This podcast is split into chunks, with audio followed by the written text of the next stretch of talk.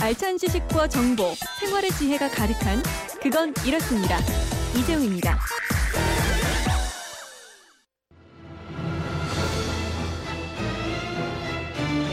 깐깐한 주부들의 알뜰 가이드. 뒤를 캐는 여자. 해도 해도 쌓이는 집안 일들 보다 효율적으로 일할 수 있는 방법을 찾아드리고 있죠. 뒤를 캐는 여자. 아, 일요일은 일주일 총 정리편으로 꾸며드리고 있는데 오늘도 정리의 여왕 곽지연 리포터와 함께합니다. 어서 오세요. 네, 안녕하세요. 네, 이번 주에도 알찬 생활 정보들 많이 주셨는데 네. 월요일부터 가죠. 월요일은 몸에 좋은 양배추 깨끗하게 세척하는 방법이었어요. 양배추는 농약이 많은 겉잎은 한 두세 장 정도 아예 떼내고 드시는 게 좋겠어요. 세척할 때는 겉잎을 정리하고요. 한 장 한 장 떼내서 세척하는 게 좋겠는데요. 우선 양배추 한 통이라면 4분의 1로 조각을 내주세요. 네. 그리고 굵은 심지 부분을 칼로 도려내 주시면 되거든요. 일단 이렇게 심지 부분을 잘라주면 낱장으로 손쉽게 분리할 수가 있습니다. 아, 심지를 자르고 한 장 한 장 떼내서 물에 담가주는데요. 대부분 농약이 수용성이기 때문에 물과 접촉하는 시간이 길어지면 그 농약 제거하는 효과가 높아진다고 그러거든요. 네. 그렇다고 또 너무 오랫동안 담가 놓으면 비타민 손실될 수 있으니까요. 음. 한장 한 장 물에 푹 담가 놓고 나서 흔들흔들하면서 씻고요. 물을 바꿔주면서 한 두세 번 정도 이렇게 같은 방식으로 씻어주시면 되거든요. 네. 근데 이보다 조금 더 깨끗하게 씻기를 원하신다면 식초를 약간만 넣고요. 물에 한 1, 2분 정도 담근 후에 씻어내면 되겠습니다. 음, 양배추를 간편 하게 삶는 방법도 알려주셨잖아요. 네, 뭐 찜기에 찌는 것도 좋지만요. 더 손쉬운 방법으로는 끓는 물에 한번 데쳐주는 거예요. 음. 냄비에 물을 끓여주시고요. 물이 끓기 시작하면 양배추를 넣어주는데 굵은 심지가 있는 부분부터 아래쪽으로 넣어줍니다. 네. 그리고 시간차를 두고 얇은 이파리 부분을 넣어주시면 되거든요. 음. 삶는 시간은 물이 끓은 다음에 양배추를 넣고 딱 1분. 이렇게만 찌면 시간도 많이 절약이 되고요. 알맞게 잘 삶아져서 아주 좋아요. 네. 1분 딱 데치고 나서 건져내고요. 바로 찬물로 샤워를 시켜주면 무르지도 않고 딱딱하지도 않고 딱 아삭한 맛이 살아있거든요. 데치지 않고 찜기에 찌게 된다면 물이 팔팔 끓는 상태에서 한 7, 8분 정도 찌는 게 가장 알맞고요. 네. 이렇게 해서 강된장 조금 넣어서 쌈 싸서 애들 주면요. 평소 때 정말 양배추 안 먹던 애들도 요거는 정말 족족 잘 받아 먹습니다. 네.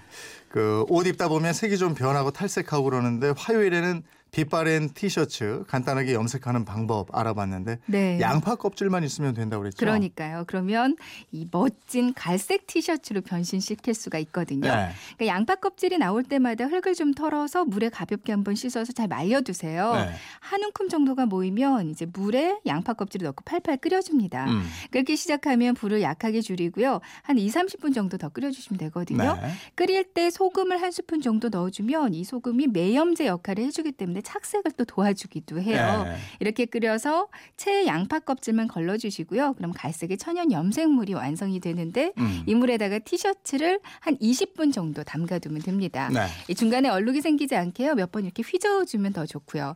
시간이 지나서 꺼내서 헹구고 그늘에서 말리면 은은한 갈색 티셔츠가 완성되는데요. 반드시 그늘에서 말리는 게 좋겠어요. 양파 껍질이 아니라면 홍차나 뭐 원두 커피도 좋다고요. 네. 홍차 마시고 난 홍차 티백 남아 있잖아요. 이거 여러 개를 따뜻한 물에 우리고요. 여기에 티셔츠를 담갔다가 말려도 은은한 살구색으로 만들 수가 있고요. 네. 아니면 원두커피 원액 있잖아요. 이거 냄비에 넣고 팔팔 끓였다가 이물에 염색을 해주셔도 됩니다. 근데 뭐 레이스나 실크, 울 섬유 등등은요. 이게 염색이 아주 빨리 되거든요. 네. 때문에 면보다는 훨씬 짧게 잠깐만 담가두는 게 좋겠어요. 음. 파 손질하는 파채칼. 네. 이 파채칼로 파 써는 거 말고 다르게 이용할 수도 있다고 그랬는데 이거는 수요일에 알려드렸고요. 네. 이 팔찌칼은요, 오징어 칼집 낼때 사용하면 아주 좋거든요. 네. 그러니까 오징어 껍질을 벗긴 상태로 내장이 들어있던 안쪽 부분에다가 칼집을 내주면 되는 건데요. 팔찌칼을 잡고 손에 힘을 좀 주고서 사선으로 쭉쭉 그어주면 되고요. 그 위에 반대쪽으로도 사선을 쭉 그어주시면 돼요. 그럼 간격도 일정하고 중간에 찢어지지도 않고요. 솔방울 모양 모양으로 아주 예쁘게 칼집을 내실 수 있습니다. 네. 오징어뿐만 아니라 소시지 있잖아요. 네. 소시지도 파채칼로 십자 모양으로 칼집 내주면 아주 편리하고요. 음. 월남쌈이나 뭐 잡채 요리 같은 거 하실 때도 파채칼 사용하시면 좋아요.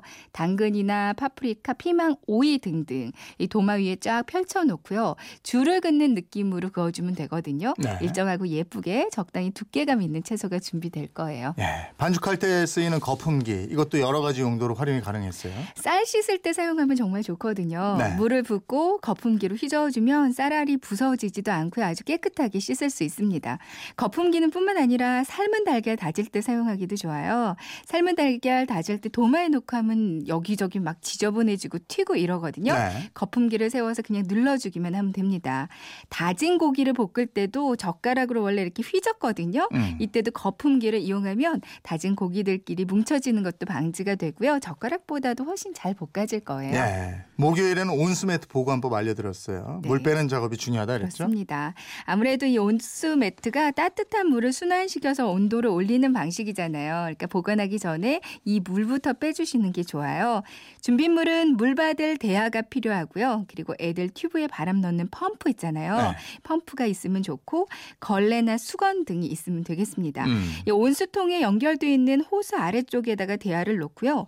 호스를 한쪽 한쪽 분리를 해주세요. 그리고 통 안에 호스 구멍에다가 에어 펌프를 대고 펌프질을 마루, 마구 해줍니다. 네. 그럼 공기가 들어가면서 남은 물이 빠지게 되거든요.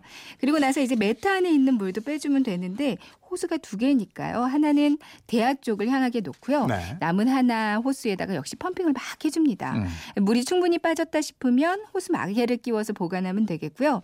그리고 지퍼 열고 커버만, 커버만 벗겨내서 커버만 세탁을 해주세요. 이불 코스로 맞추고 단독 세탁해 주시면 되겠고요. 매트를 보관하실 때는 접을 때 중간중간에 습기 차지 않도록 신문지를 끼워 넣는 게 좋아요. 네. 옷장 정리하는 리빙 박스나 이불 압축팩 있거든요. 네. 여기에 넣어서 보관하시면 되겠습니다. 네, 알겠습니다. 지금까지 일요일 반 뒤를 캐는 여자 곽지연 리포터였습니다. 고맙습니다. 네, 고맙습니다.